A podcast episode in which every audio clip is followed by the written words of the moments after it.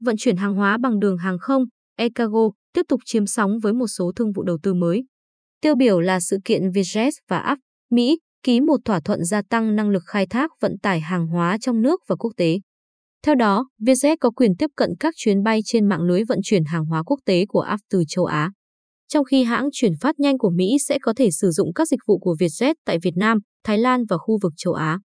Vietjet là hãng hàng không đầu tiên trong nước được chấp thuận khai thác hàng hóa trên khoang hành khách và thực hiện các chuyến bay vận chuyển hàng hóa quốc tế giữa Việt Nam với Nhật, Hàn Quốc, Trung Quốc, Hồng Kông, Thái Lan, Malaysia và Indonesia. Các chuyến bay mới đến Đài Loan từ Việt Nam và Thái Lan cũng được Vietjet lên kế hoạch triển khai, đi cùng mục tiêu gia tăng tần suất bay trên các đường bay hiện hữu. Hai mới đây, tập đoàn IPPG đề xuất thành lập hãng hàng không IPPE Cargo hướng tới mục tiêu vận tải hàng hóa hoạt động trong phạm vi nội địa và quốc tế. Dự án có tổng mức đầu tư ban đầu 2.400 tỷ đồng, dự kiến cất cánh vào năm sau.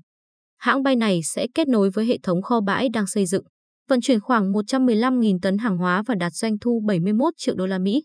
Có thể thấy IPPE Cargo sẽ tận dụng nhu cầu vận chuyển hàng hóa, các nhu yếu phẩm, thực phẩm, thiết bị y tế, hết sức cần thiết trong bối cảnh dịch bệnh. Bên cạnh đó, tầm nhìn lâu dài là nhu cầu vận chuyển hàng hóa xuất nhập khẩu đang tăng trưởng mạnh của Việt Nam.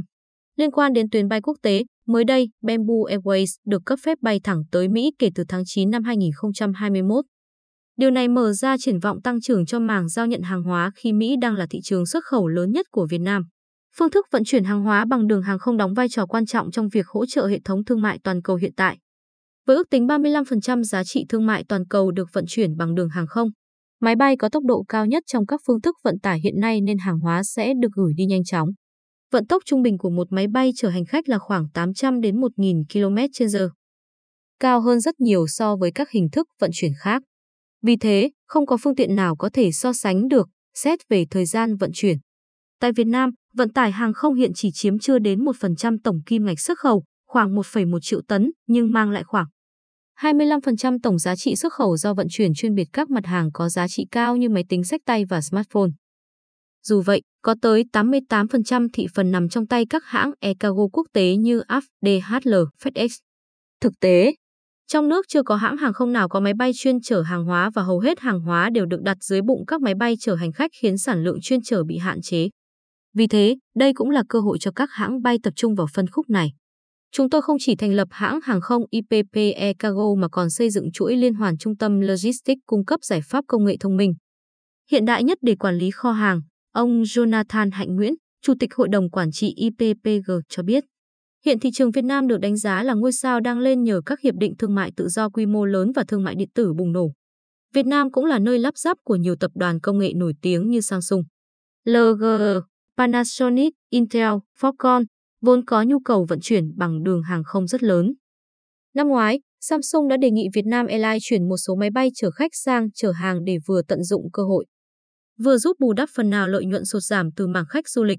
Giả sử, với đơn cước trung bình cho mỗi kg hàng là 5 đô la Mỹ, thì với 1,1 triệu tấn vận chuyển, ước tính giá trị ngành e-cargo lên tới 5,5 tỷ đô la Mỹ. Trong các năm tới, khối lượng vận chuyển hàng hóa được kỳ vọng sẽ phục hồi và tiến đến cột mốc 2 triệu tấn năm nhờ những cải tiến về công nghệ quản lý logistics. Đi cùng xu thế Việt Nam dần chuyển nền kinh tế sản xuất công nghiệp sang sản xuất hàng hóa công nghệ cao, trong đó có các sản phẩm có nhu cầu lớn về vận tải hàng không như hàng điện tử, dược phẩm, thiết bị y tế, nông sản chất lượng cao.